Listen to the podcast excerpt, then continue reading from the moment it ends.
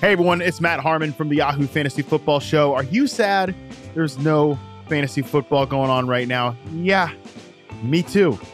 I've got good news for you though. It is fantasy baseball season right now.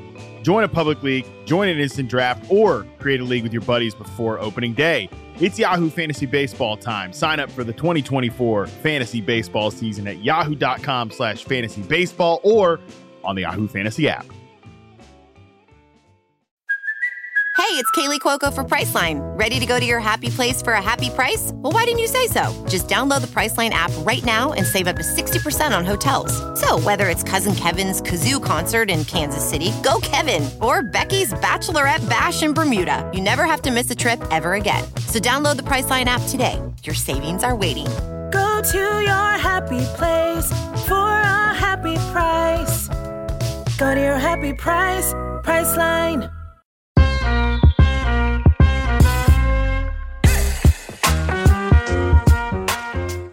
Hello and welcome to Baseball Barbacast, the only baseball podcast in the world who doesn't need a calculator for a long division series. I'm Jake Mintz, that's Jordan Schusterman, and that's what we call a good joke. I was going to say, I was about to come in with some Latter-day Saints jokes, but you just kicked my ass with that one. Welcome to the LDS preview.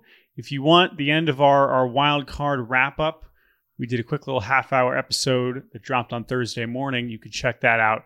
But now it is time to look forward, Jake. It is time to proceed with the 8 teams remaining in the 2023 Major League Baseball season, including 4 teams that I haven't thought about in 5 days. So that's exciting. Excited to talk about some of those teams, as well as the 4 teams that we just saw sweep. So all those teams are feeling quite good. We are going to preview all 4 series in a very similar fashion that we did for the wild card round. But anything we need to get out of the way before we start with your Baltimore Orioles, who are the number 1 seed in the American League?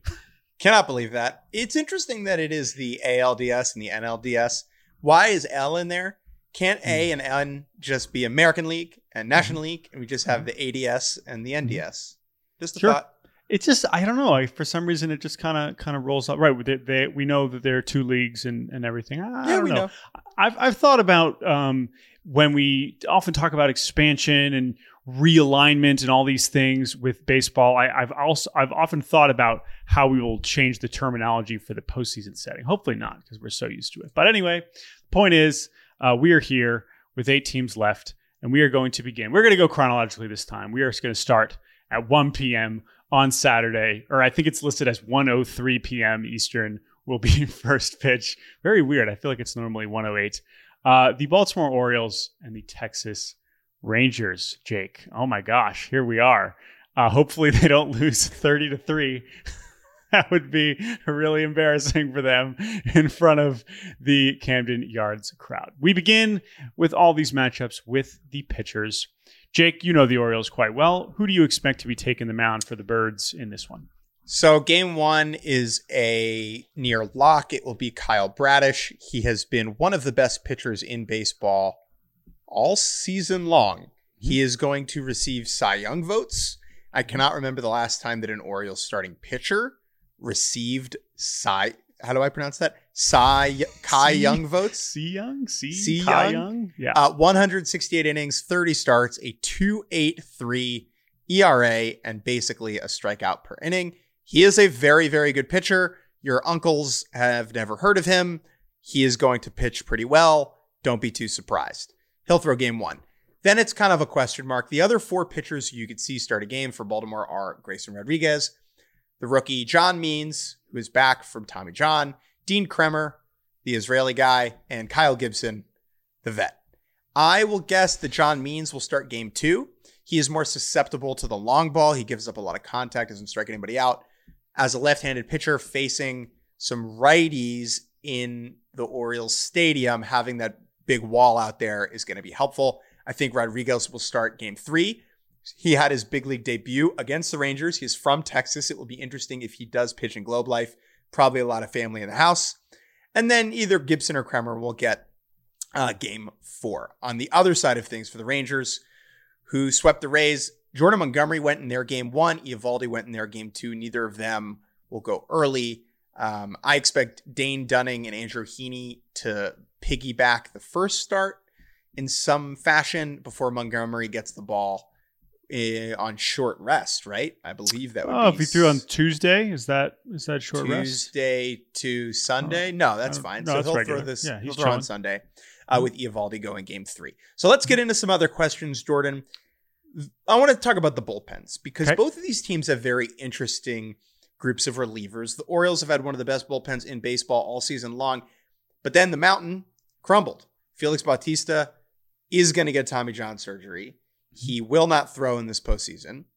And so the Orioles bullpen has looked a little bit different over the last month and a half, whereas the Rangers have had a topsy-turvy group, to put it lightly, all season long, but looked freaking awesome in a very small sample. The tiniest sample. Yep. Yes. Yeah. Jose Leclerc looks awesome right now. He's been good. He's been the one guy. He's had a couple moments. And it's funny because remember, that's the guy who, when they put him in a save situation, I believe it was in August, maybe it was a little bit before then, he basically said after the game, like, I was not ready for that. I was not expecting that. And then he pitched well and it was fine.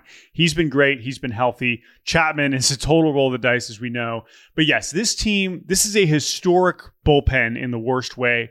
It's basically the lowest save percentage. They've converted less than half of their save opportunities this season, which we have seen in Major League Baseball history, never with a team that is even remotely good, let alone a team that contended for a division, if not led the division, for most of the year. So that is the high wire act that this Rangers bullpen is in. Now, luckily, it didn't matter in these first few games. I mean, in a sort of close game, they Chapman and Leclerc look good. They blow out the Rays in game 2. It doesn't really feel like they're really, pitching with any sort of tension there. And the Rays offense was obviously terrible. So now they'll be facing a much feistier Baltimore group.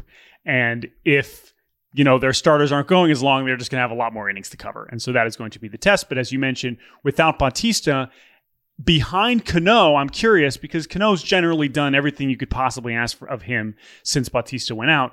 Who are those next guys that you're kind of looking at as guys that you trust? Because some of them have pretty good numbers, like Danny Coulomb and Cionel Pérez. But I'm really interested by Tyler Wells, kind of maybe going back into the bullpen. He was a starter for them, really good at the beginning of the year, But then it really all started. They started hitting him really hard. He throws so many strikes. How does that translate to the bullpen? We know Fujinami is about as much of a roller coaster as you can get. I love Fuji, but that's going to be a scary ride in October. And then you have some other younger guys, right? DL Hall we've mentioned. And then the big question is, like, who did we mention that's not starting these games? Cole Irvin and Jack Flaherty. Are these guys making the roster? Are we seeing them in long relief? You're shaking your head no. I'm just curious who you're trusting besides Cano in this bullpen. Cionel Pérez. It's a high ERA. If you look at the splits first and second half, he's been incredible over the last couple months of the season, changed his pitch mix a little bit closer to what it was last season. And now he's electric. He can get guys out from both sides as a left-handed pitcher. He is the guy I feel pretty confident about.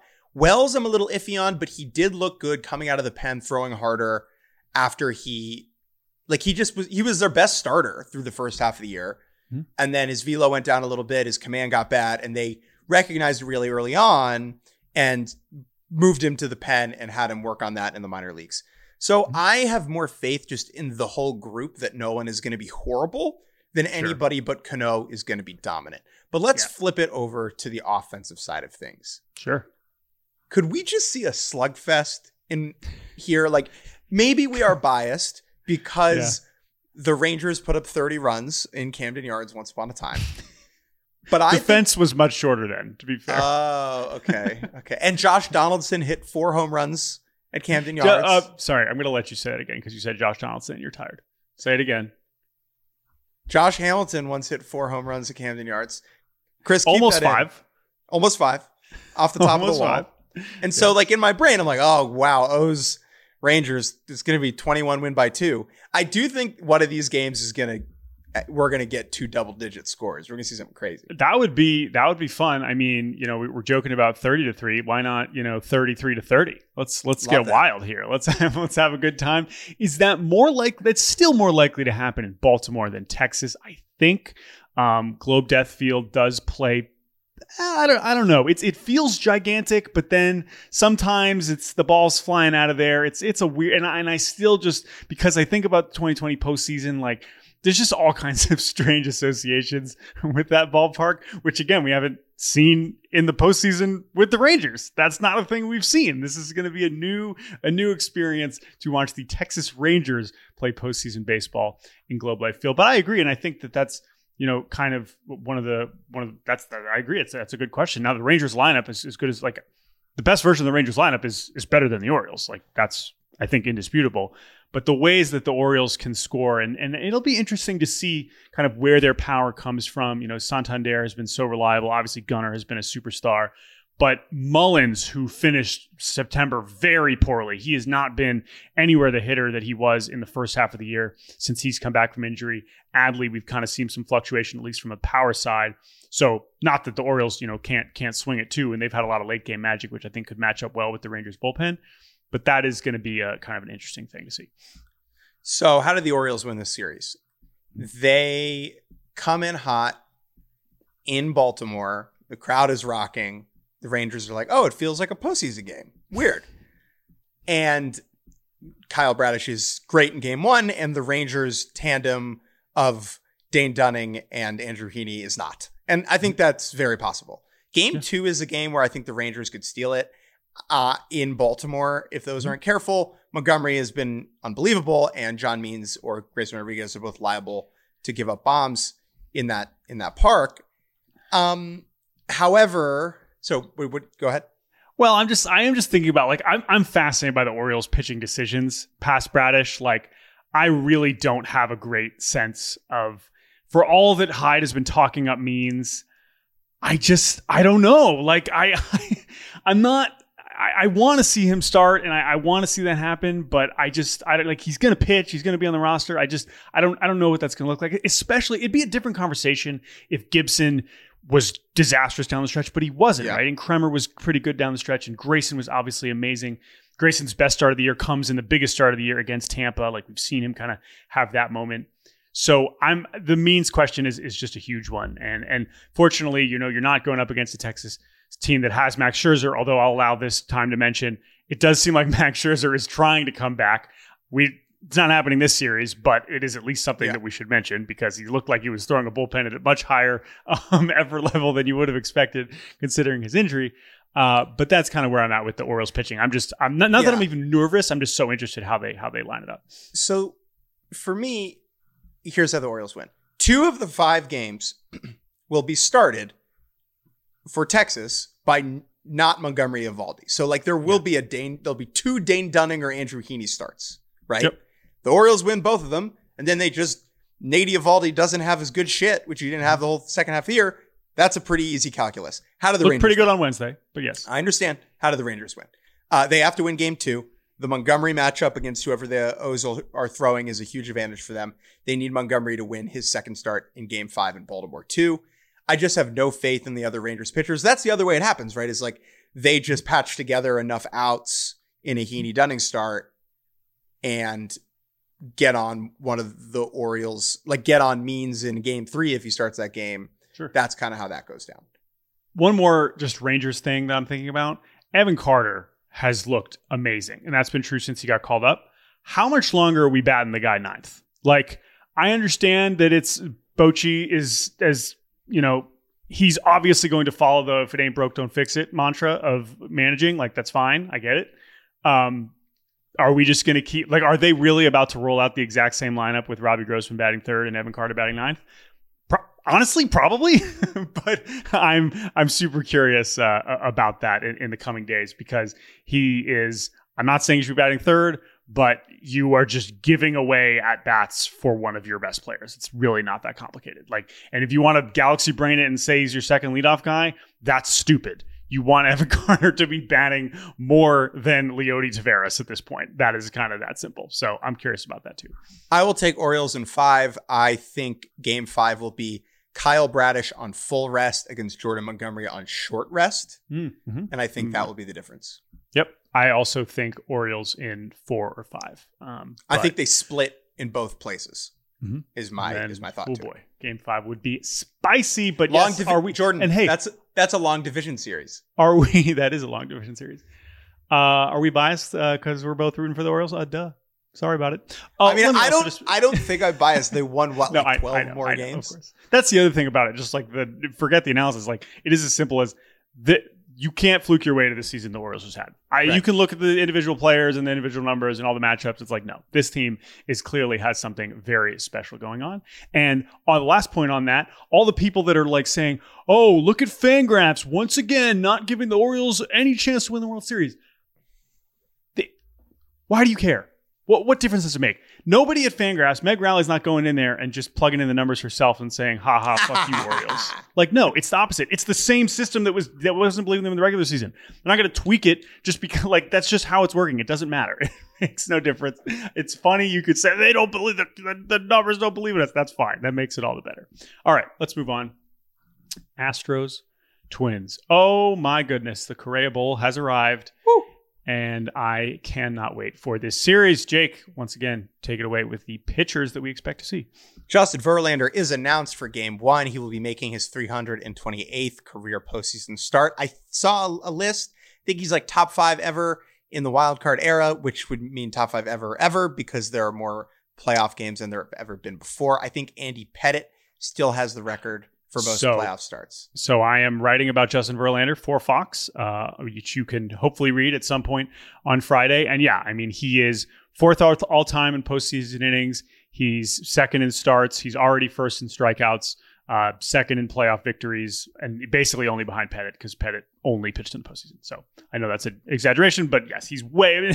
Pettitte's like still like 50 innings ahead of even 2nd place. It's absurd. So anyway, yes, Verlander, we've seen him in postseason a million times, and he will be starting Game 1. Framber will go Game 2, and then Game 3 is kind of a question mark for Houston. It'll either be Christian Javier, Jose Urquidy, maybe Hunter Brown. I think no. At this point, considering how they finished, I would be shocked if it's Hunter Brown. I think it has to be Urquidy. I imagine he is the one they feel the most confident about. I think, but remember, they need a guy for Game 3 and Game 4 because of how these series work. So we could see Urquidy in 3, and then if they lose it, you could run Verlander back on short rest for Game 4, and then Framber on short rest for Game 5.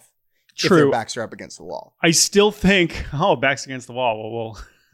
I'll bring that phrase back at some point. I think JP France is also probably going to be in consideration at some point. I know he had like a family emergency during the final weekend where he had a start that was scratched, but like he's healthy. So I think he's expected to be around. So I think they'd probably be deciding between him and Javier and Urquidy. But Verlander, Framber is still pretty good. But who are we expecting for Minnesota? So the Twins had Pablo Lopez throw Game 1, Sonny Gray through Game 2. That would mean Joe Ryan is in line to start Game 3 that has not yet been announced. Pablo Lopez would be able to start Game 2 on full rest. I imagine that's what they'll do. That means Sonny Gray in Game 3. They will need a Game 4 starter unless they're going to run Joe Ryan back on short rest. I don't imagine that happens. Ryan doesn't seem like the type of guy who his mix is going to play particularly well on short rest if he's never done it before, and they have enough depth options between Kenta Maeda and Bailey Ober that I think it can make sense. Yeah, and that's really the decision that they're going to be making, and maybe by the time you're listening to this, you know what they've decided. Ryan was scheduled to throw on Thursday, potentially for a Game 3, so you could just push him back 2 days, have him go Saturday.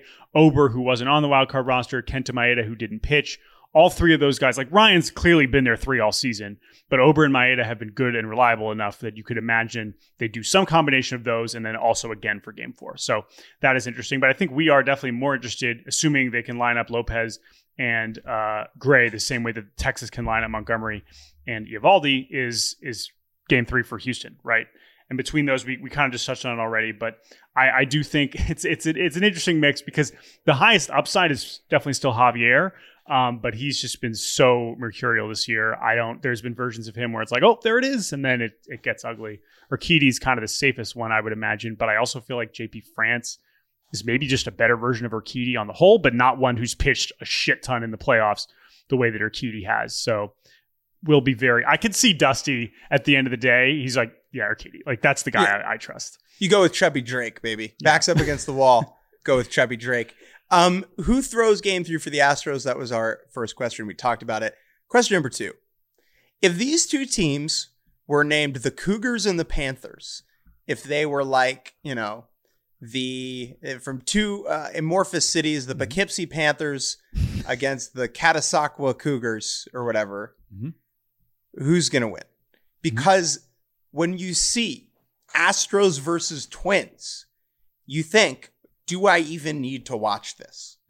History tells us that Houston will win. The neutrals who didn't bother to watch the wild card round or the AL Central the entire season, who are, you know, casually popping in for the division series round, which is fine. Astros Twins, which is fine, which is great. And if you're listening, that's fantastic. We love you. But I don't blame this hypothetical person for looking at Astros Twins on the schedule and be like, you mean the team that's been in every postseason game versus the team that's been in zero post, or that's lost a billion postseason games in a row? Yeah. Yeah. Right.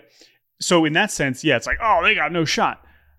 They definitely have a chance here. I mean, this is a situation where they line up pretty well, and the kinds of games that we just saw them win against Toronto makes me feel pretty good.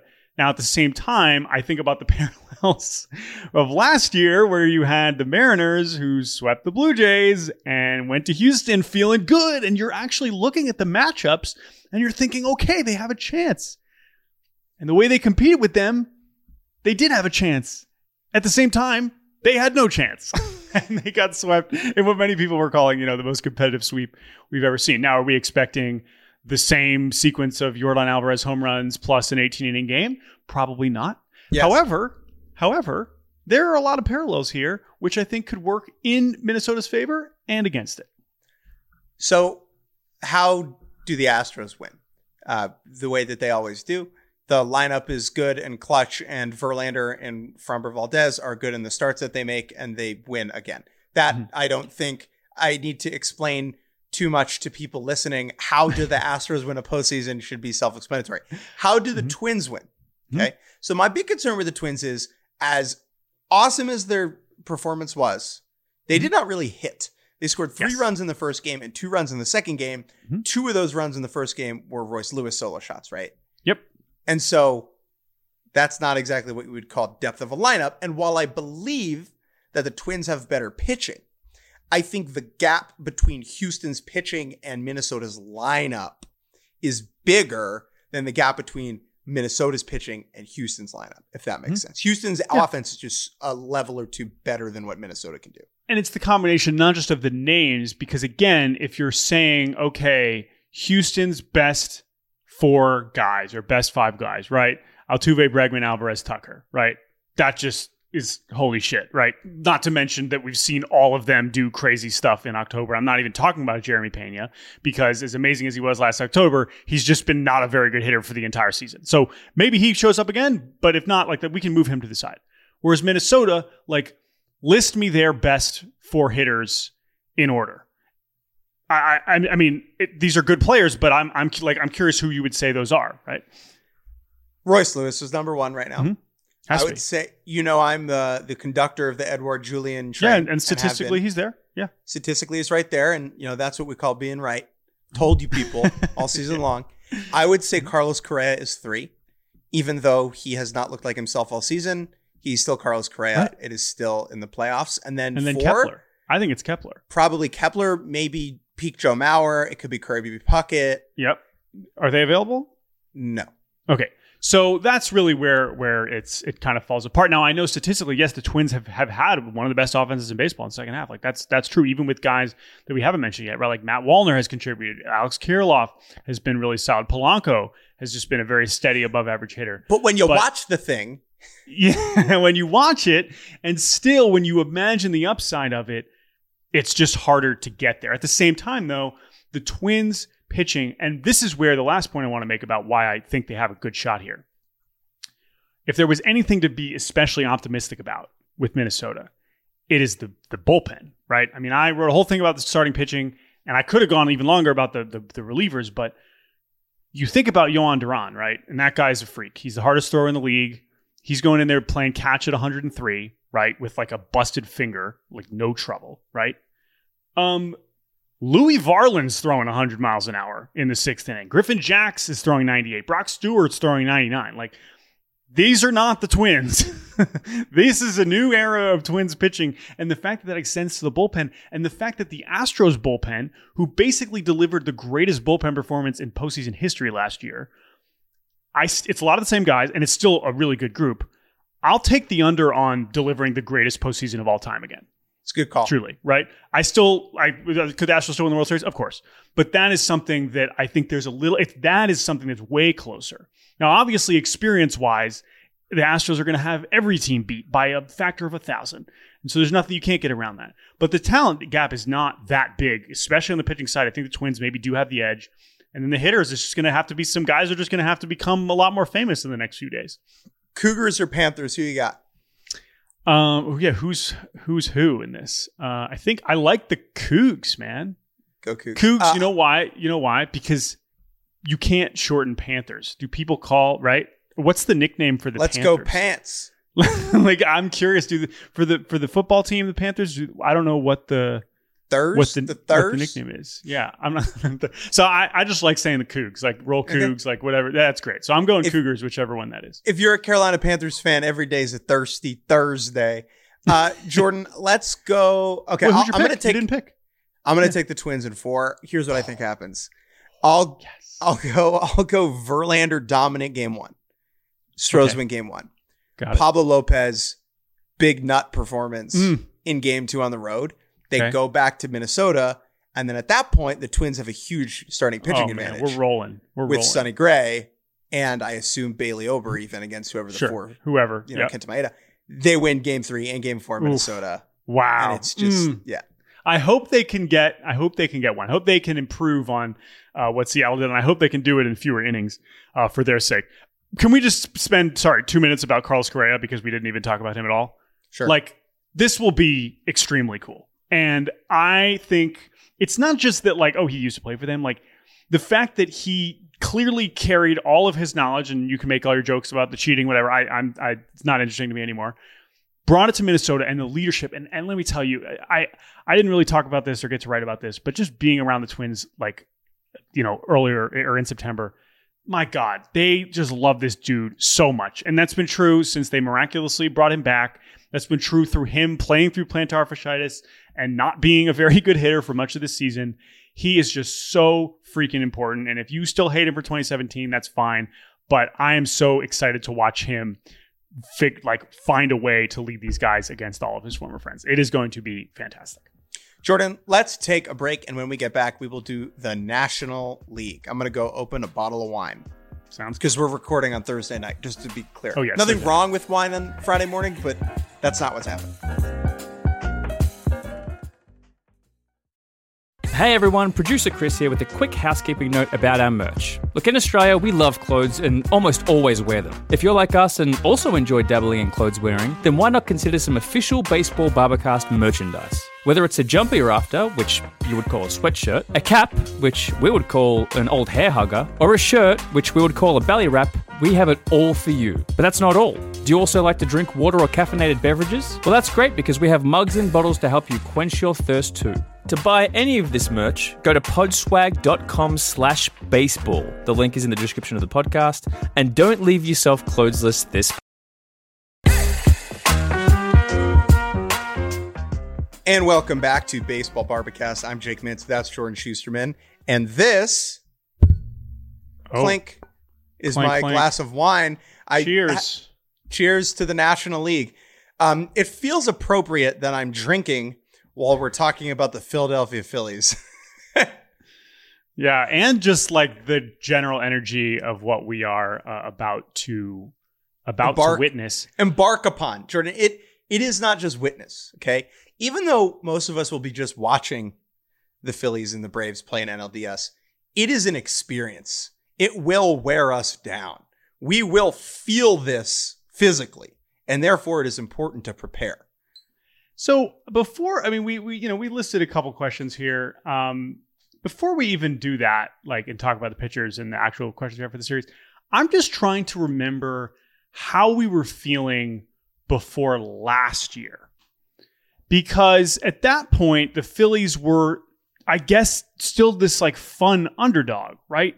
And the Braves had won 100 games again, but at the time, I don't remember thinking the Braves are the best team in baseball.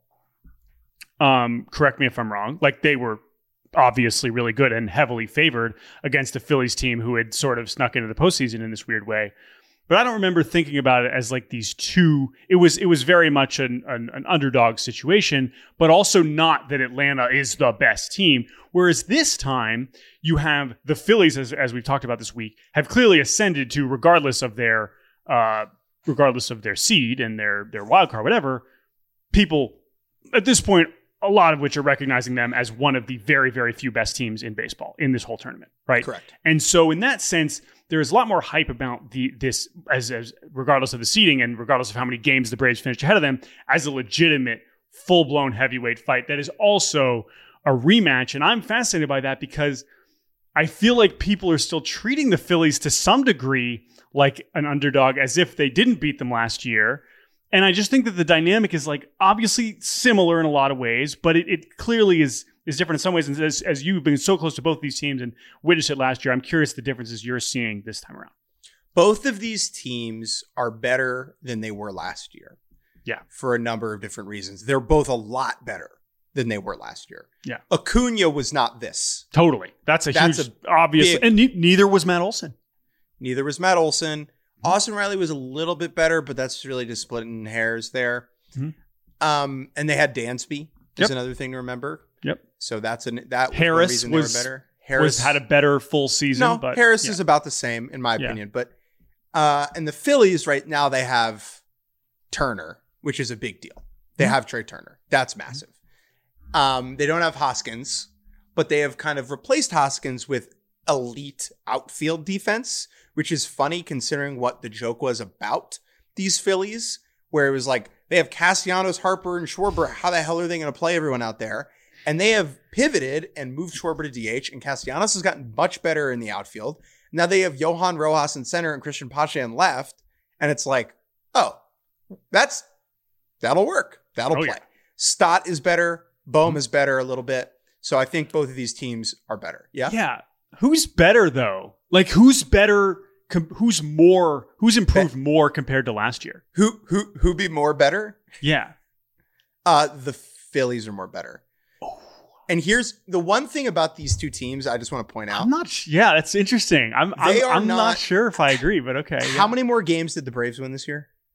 They won three more games. No, I meant like compared to one another. The Braves won 14. Then the Phillies. I'm saying compared 2022 Braves compared to 2023 Braves. The Braves won 14 more games than the Phillies this year. Mm-hmm. They are not 14 games worth of quality apart. The Braves guys play every day, and everyone stayed healthy on the offensive side. And so what that meant was they are just picking up more wins over the course of the year.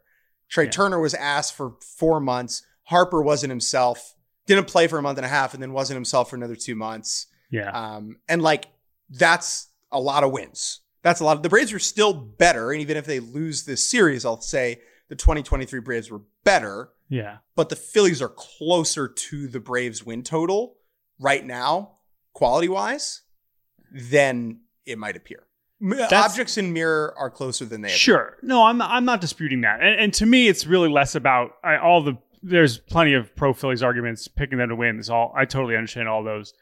But I think that's also part of what's made this Braves season so astonishing, is that there was even room for them to get this much better, which they did, and had, tied the record for most home runs that we've ever seen, right? Like other huge, Acuna becoming the best player in the league from what he was last year, clearly diminished for himself.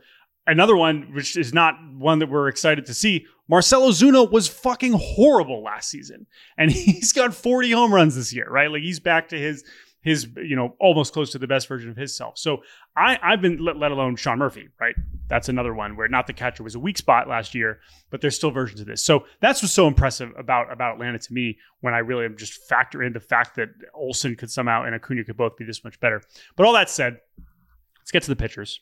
There's just so much for the series, but line up the pitchers for me unless there's any other big picture things. Well, the important thing to note about both of these National League series is that there's a bizarre off day. So in order to get the AL and the NL on different schedules, MLB they instituted an off day after NLDS game one. So on Saturday, everyone will play. All four series will go. On Sunday, it will just be the American League, and on Monday, it will just be the National League. Now, the reason that this is relevant is because it gives National League pitchers who throw game one of the NLDS an extra day of rest that would then allow them to throw game four on full rest. This is relevant because the Atlanta Braves are starting Spencer Strider in game one, Max Fried in game two, probably Bryce Elder in game three, and then they will roll back Spencer Strider in game four on full rest and likely Max Fried on short rest in a decisive game five. Opposite that, the Phillies are going to go Ranger Suarez probably in game one. In game two, they'll do Nola. Game two will be Wheeler. Game three, Nola. Game four, Suarez. Game five, Wheeler on short rest. That is what I think we'll see. So, first of all, do we know why it's the NL and not the AL for the off day? I don't know if they're going to alternate it in future years, and then next year it'll be. I have no idea. So I don't know how this was decided. I'd be curious about that. Maybe we can ask around about that. But yes, it is seemingly exclusively a television decision, one that makes sense if you're the league and your entire goal is to have as many people watch these games as possible. That's part of it. And so if you're a fan of an American League team that thinks you're getting hosed, like I sort of understand that, but whatever. It doesn't matter to me because it's not like the other team gets the advantage. You know what I mean? Right. Like it's the teams that are playing Orioles, each other at the same time. Yeah, it's not like the Orioles are playing the Braves. So I don't really think it matters. Sure. But it is relevant when you're thinking about this series. Yep. Pitching. Let's talk about the pitching. Max Fried has a blister. He's got a little boo-boo. Little babooski on his throwing hand. He had a Band-Aid over it in his simulated game start that he made this week. He cannot have a Band-Aid over it during the game. So it's unclear just how much that's going to bother him. Last year in his game one start, again, I know he's starting game two. Last year in his game one start, he had a stomach bug. He was throwing up the whole time and he was bad. And that was why, right? Mm-hmm. And then Spencer Strider, who I know you're more interested in, he's going to throw game one. Now, the last we saw him in the playoffs was game three a year ago at Citizens Bank Park, where he was incredible for two innings, and then his superpowers evaporated, and Rhys Hoskins sent him into the great beyond. Well, I'm also curious, right? And by the way, for anyone who hasn't been, like, Morton is a non-factor for this series at the very least, is my understanding. And that's just obviously a Braves name that people are maybe wondering about if they haven't been following that closely. Seems like he's injured and not going to be in the mix to start a game. Fried, as you mentioned. Strider, yeah, I mean, it's the fact that not just that we're thinking about what we saw in October last year, but also kind of how we've seen him against the Phillies this year, right? Like we've seen, I'm trying to see how many times has he faced the Phillies this year. I believe it was about four times. And he's pretty much dominated every single time. I mean, these have been four of his best starts all season. He went 6 and 2 runs, 6 and 1 run, 7 and 1 run, 7 and 3 runs with 11 strikeouts. With just a ridiculous amount. I think it's 38 strikeouts to 3 walks over these 4 starts against the Phillies this year. That's 2 at home, 2 in Philly. So we've seen it both ways. So while, yes, as soon as he comes out there, they're going to show the highlights of him getting blasted last October, he has had a lot of success against this lineup since then. So I am just fascinated, both in game one and probably game four, what is Spencer Strider? Of course, his season on the whole, regardless of against the Phillies, has been the subject of much discourse. How could he be in the running for the Cy Young when his ERA is closer to 4 than 3, let alone 2? And the answer is because he strikes out more people than ever. He strikes out at a higher rate of batters as a starting pitcher than we've ever seen. And that's important. The historical achievement in that category is not insignificant. But yeah, 3.86 ERA is pretty high for a Cy Young winner. I don't think he's going to win the Cy Young, but I am fascinated to see where he ends up on all those ballots. All that said, none of that matters right now. All it is about these 2 starts against the Phillies, and I'm curious how you think, how confident are you in Strider going into this series? Really confident. Mm-hmm. The Phillies don't see the healthy Spencer Strider well.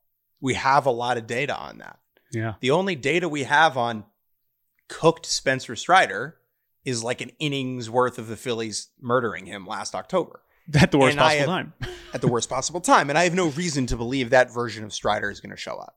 Sure. Now, I've had conversations with him. I think I wrote about this. Like, he needs to be ready if he is throwing 94, right? He can't just be like, well, it's 94. Boo-hoo, I lose. Like, he needs to get outs that way. However, the velo hasn't been down in months, and there's no reason to think that with all this rest he just had, the velo won't be at its classic level. Yeah, I agree with that. And I will say that it's less about what happened last October and more about, despite what I just said, how he dominated them in four starts, like he's had some real clunkers this year. That's how your ERA gets to 3.86, right? But I'm encouraged by the fact that the homers have not been an issue over the last 2 months.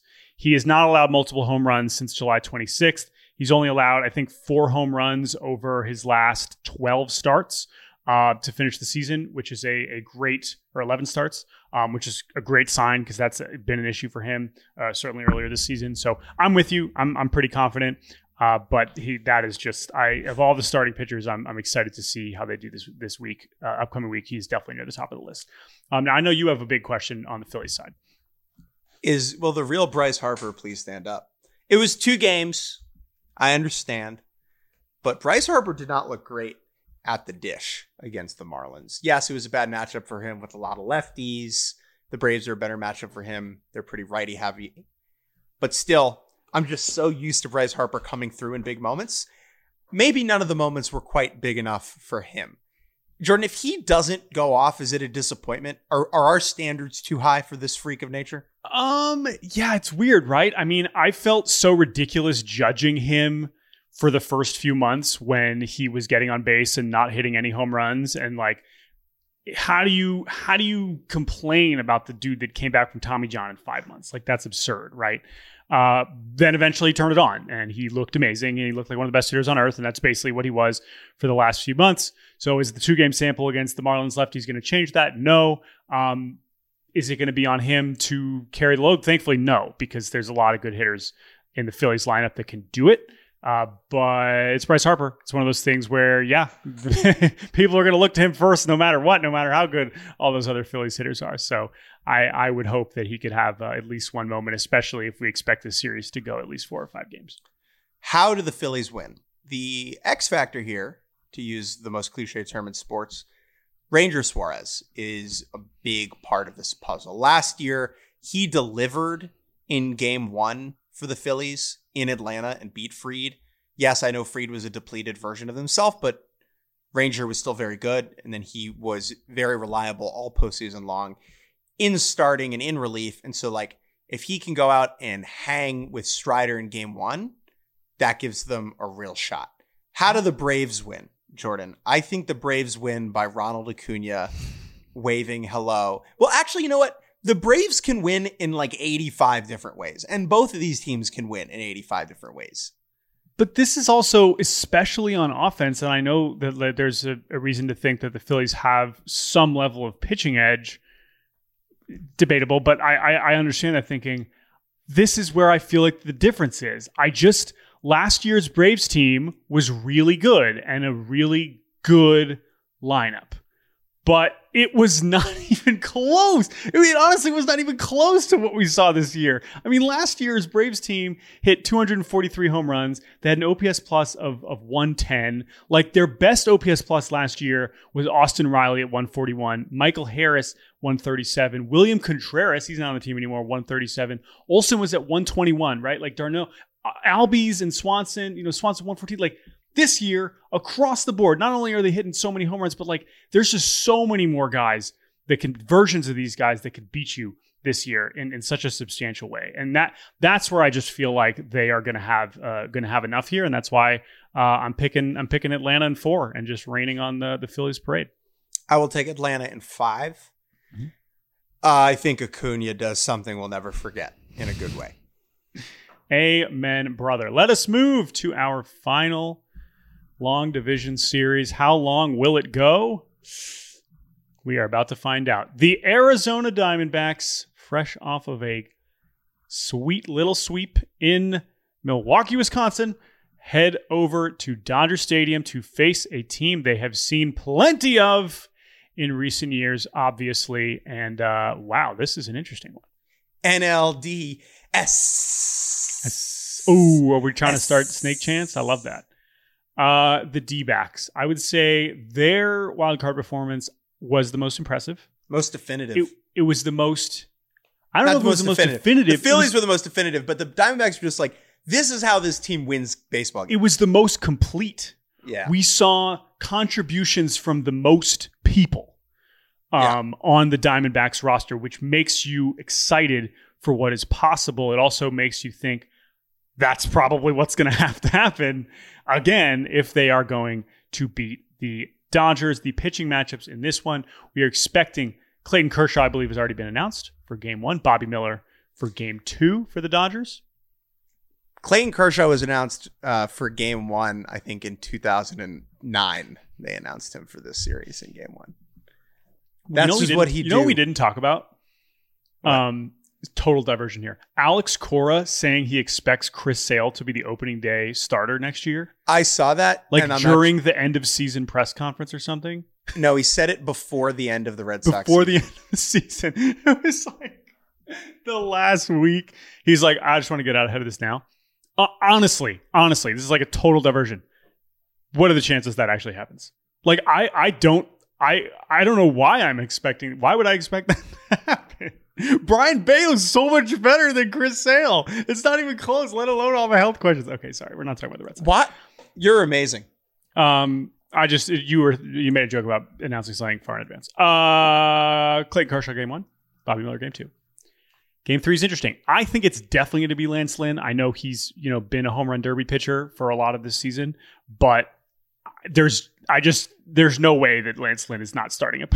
He's honestly, like, I just think, and a lot of it is they don't have a ton of other options. I think he's going to get one of those starts. If it is going to be one of the younger guys, Ryan Pepio, I think, is the most likely. Maybe Emmett Sheehan, probably not. On the Diamondback side, we will see Merrill Kelly in Game 1 because they didn't have to use him in the wild card round. Is that a good thing? Is that a bad thing? We're about to find out. More on that in a second. Zach Gallen, we expect to return in Game 2 on Monday, which would be, I guess, full rest, normal rest.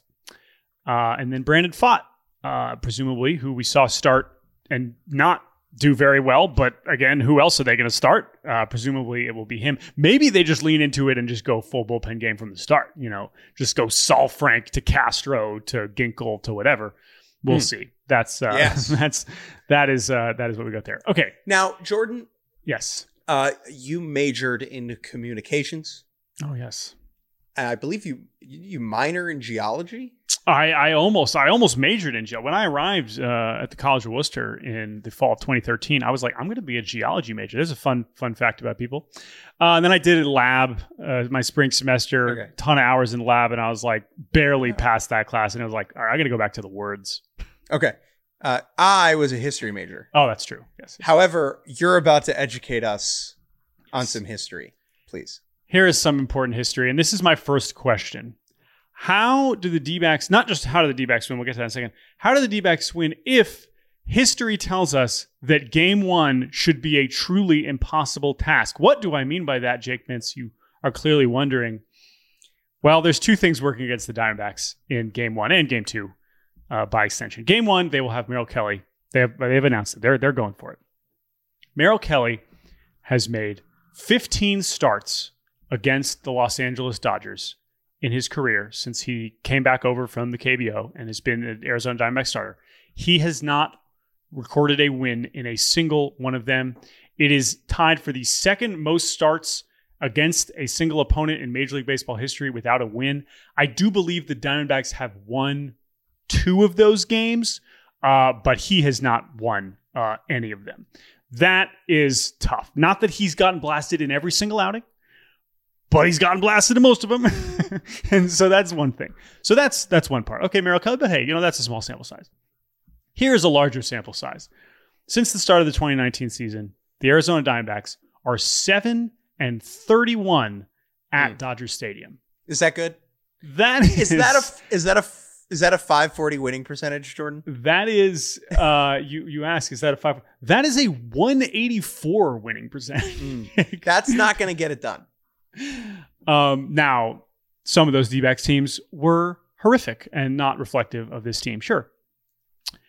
But as we've seen with, and you could turn around maybe in this year, I think they were slightly better than a 184 winning percentage. But the point is they took 3 out of 4, I think, in one of those series at Dodger Stadium. And it was like, oh my God, the D-backs have won in Dodger Stadium. But this is a real thing. Okay.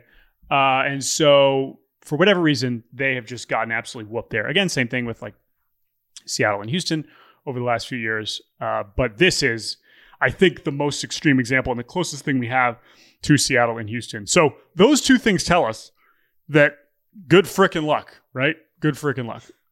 However, there are parts of this roster that are certainly, again, the Diamondbacks that make me feel good, and there are parts of the Dodgers roster that make me feel not so good. Now, I picked the Dodgers to win the World Series on this podcast a few days ago, so that's kind of where I'm at. But that is just some history to consider. Where does your faith come from in the Los Angeles Dodgers? Because compared to previous seasons, this is the least good I felt about them entering the postseason. Mookie Betts and Freddie Freeman are incredible, but the rest of the offense, at least in my brain, is slightly underwhelming. And we have, like we just said, we have no idea who's actually going to pitch for them and how good they're going to be. Yeah, totally fair. And I think it really is like, I have just totally fallen sucker to this group. There is enough new energy in this clubhouse that everybody has talked about in a very positive way. That is that enough to ride a stars and more scrubs that you would like roster to a championship? Maybe not, but like this is, to me, a version of, in the way that we were talking about the Orioles to some degree, where it's like they still won 100 games and ran away with this division. They still played and won so many games so convincingly in ways that you just did not think. Like, that tells me a lot. And the energy around this team that they are no longer bored about being the Dodgers, with guys like Hayward and Rojas and just some of the younger guys that have come up. Like, I like how they're feeling, truly, combined with the pedigree that they already have and that the top of the roster is still so good. I agree with you. The pitching still scares the shit out of me, and that's fine. And that could totally sink them as soon as this round even. But if we're going to, like I said before, I don't often get to pick the Dodgers as some, hipster pick. And so I'm going to go ahead and do that. I'm going to take the Diamondbacks. Mm-hmm. And in doing so, I guess I'll say how they win. They win because they have the starting pitching advantage. And they are not too far behind when it comes to the bullpen with how it's performed in the last couple of weeks. Mm-hmm. Gallen going twice is a big deal. Gallen going twice against a rookie and Bobby Miller is a big deal. Is Bobby Miller going to pitch on short rest? Game 2 to game 4? I don't know. It feels like the Dodgers are going to need 4 starters to get through this series. Right? Possibly. Whereas the Diamondbacks probably only need 3 if Kelly goes on short rest in a game 5. Gallen goes short rest in a game 5. Mm-hmm. I just feel good about the Diamondbacks pitching. Sure. And I think they win it in 5. I think Gallen. All right. Yeah. I think they got a shot, and maybe that's stupid for me to say if I'm picking the Dodgers to win the World Series, but like, I don't know, man. I just think it'd be great. Snakes are really, really fun team. I'm so glad, because sometimes we saw the opposite of it with the Marlins, right? Super excited about this fun young wildcard team, and then they fall flat on their face and whatever. Maybe that would have happened to anybody that goes to Philly. But that performance for the D-backs in both of those games was just so exciting. So like I said, think about how many different D-backs showed up. We got Moreno homers. We got Carroll. We got Alec Thomas hitting home runs. We got Christian Walker, smashing baseballs. We got Longoria. We didn't even talk about him nearly enough the other day for what he was doing on defense. Like, so much packed into just 2 games. Ketel Marte, right? He's been one of their best players for years now. That's what made me so excited about them. So I'll stick with the Dodgers. I'll say 5 just for the sake of respect for the Snakes. But that's where I'm at. So you're saying the Snakes are going to have to get back on the plane? They will, which is the problem, because I don't like their chances in game 5 at the place where they're 7-31 over the last 4 years.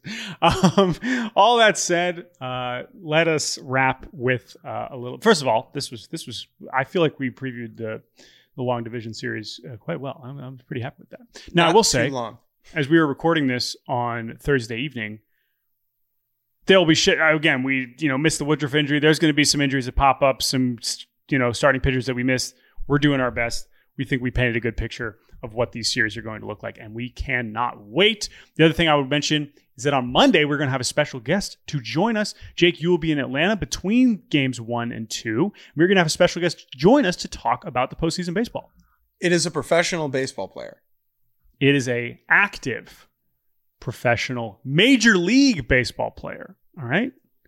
We're not, we're not bringing in someone in the NPB who's, bored over there in Japan. It's a big major leaguer. I'm going to give one hint about it. Okay. It's not Shohei Ohtani. All right. So you can cross that off your list. And if you're disappointed in us, we apologize. A quick bit of news before we say goodbye, Jake, related to the New York Metropolitans. Pete Alonso hires Scott Boras. That is the least surprising thing of all time. It is the smart thing to do if you're a Major League Baseball player heading towards free agency. We wish Pete all the best in acquiring as much U.S. dollars as he possibly can in the coming years, whether that is from the Mets or another team. Congrats to Pete. More interestingly is that Billy Epler stepped down from the New York Mets this afternoon. Billy Stepler down, and a lot of Mets fans are like, oh my God, I'm shocked. What the heck? Why did Billy Epler step down? What is going on? Because Steve Cohen 3 days ago said that Billy Epler is going to be a big part of our front office, and he's going to work with David Stearns, and David Stearns wants to have as many smart people. And I said, think about this for one. Put yourself in Billy Epler's shoes. Steve Cohen has been trying to replace you to your face for more than a year, okay? He has said, you are not the guy. You are not him. You're not that guy, pal, as they say, okay? That's what Steve Cohen was saying basically publicly and privately to everybody who would listen while Billy Epler was trying to do his job to the best of his ability. And so Billy Epler, David Stearns. Billy Epler's last move was murdering Buck Showalter, and then he got murdered himself. So, these guys want to be in charge. And we talk all the Pobo chat. Oh, well, there's GMs who are under the Pobos. That works because the Pobo and the GM are like homies. Okay? David Stearns and Billy Epler are not homies. Billy Epler is not going to be his errand boy. Okay? Yeah, that's not... Sure, it's like, oh, well, you make a lot of money and now the pressure's not... No, he wants to make decisions or at least go be somewhere where he can be with his friends. Yes. And that is the deal. Was like, Stearns is going to hire a GM and it's going to be some dork. Yes. And you're going to be like, oh, yeah, that makes more sense. Yes. Now, however, Jake Mintz, there's a twist. I just sent you. Is this the twist I don't know? This is the twist you don't know. I just sent an MLB Trade Rumors link to you because you have not seen it because you've been busy writing words. And before we started recording, I said, Jake, we have to talk about Billy Epler and blank. And then before I stopped, Jake was like, what are you talking about? And I was like, oh, baby.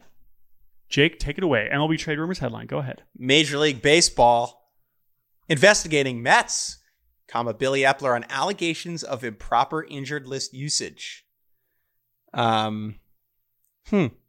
So here's the deal. I don't know if this is actually a big story or not. I don't really care. All I know is that the Mets have found once again a way to be interesting. Is this the Mets phantom ILing guys? What does phantom ILing guys mean, Jake? It's basically when, to help navigate your roster flexibility, you put a guy on a 60-day IL or a 10-day IL, even though he's not actually that hurt. Teams do this all the time. Is it a case that I don't know what would have to happen for the Mets specifically to get singled out in this case? It's very possible.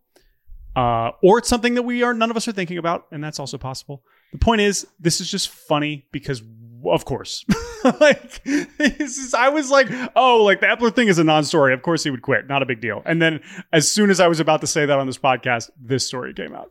I like to think it was Justin Verlander just wasn't in the mood for the first month of the year. And so they just IL'd him. He was actually fine. Right. It's like, is it involved in the mega tanking? Down the stretch? I don't know. To me, the only way that this happens is if a player is essentially reporting it to the, but I don't, whatever. All this is very strange. So if we get more, if this is actually more interesting than it sounds, we will cover it. But for now, hilarious. An LOL Mets chapter 500,000 billion. But Billy Epler stepping down otherwise is not that interesting. Jake Mintz, we are done. Thank you all for listening to this LDS preview podcast. We will be back on Monday, as you mentioned. By the time you are listening to this, I have a big feature up today at Fox Sports on Ronald Acuna Jr. Go read it. I think when they see it on the timeline, they'll be like, oh, I want to read that. So please read it. Make sure you check that out. But yes, rate and review the podcast. Let us know what you like, what you don't like, the reviews. We appreciate it. It's nice to hear feedback. So really appreciate those. Podswag.com/baseball if you want some merch. Check that out. Thank you, Jake, for co-hosting with me. Thank you, Chris Tyler, for staying up late on Thursday night to produce. We appreciate it. Safe travels to Atlanta, my dear friend. And we will be back on Monday to talk about how the Baltimore Orioles are doing in the Major League Baseball postseason. We cannot wait, and we'll talk to you then.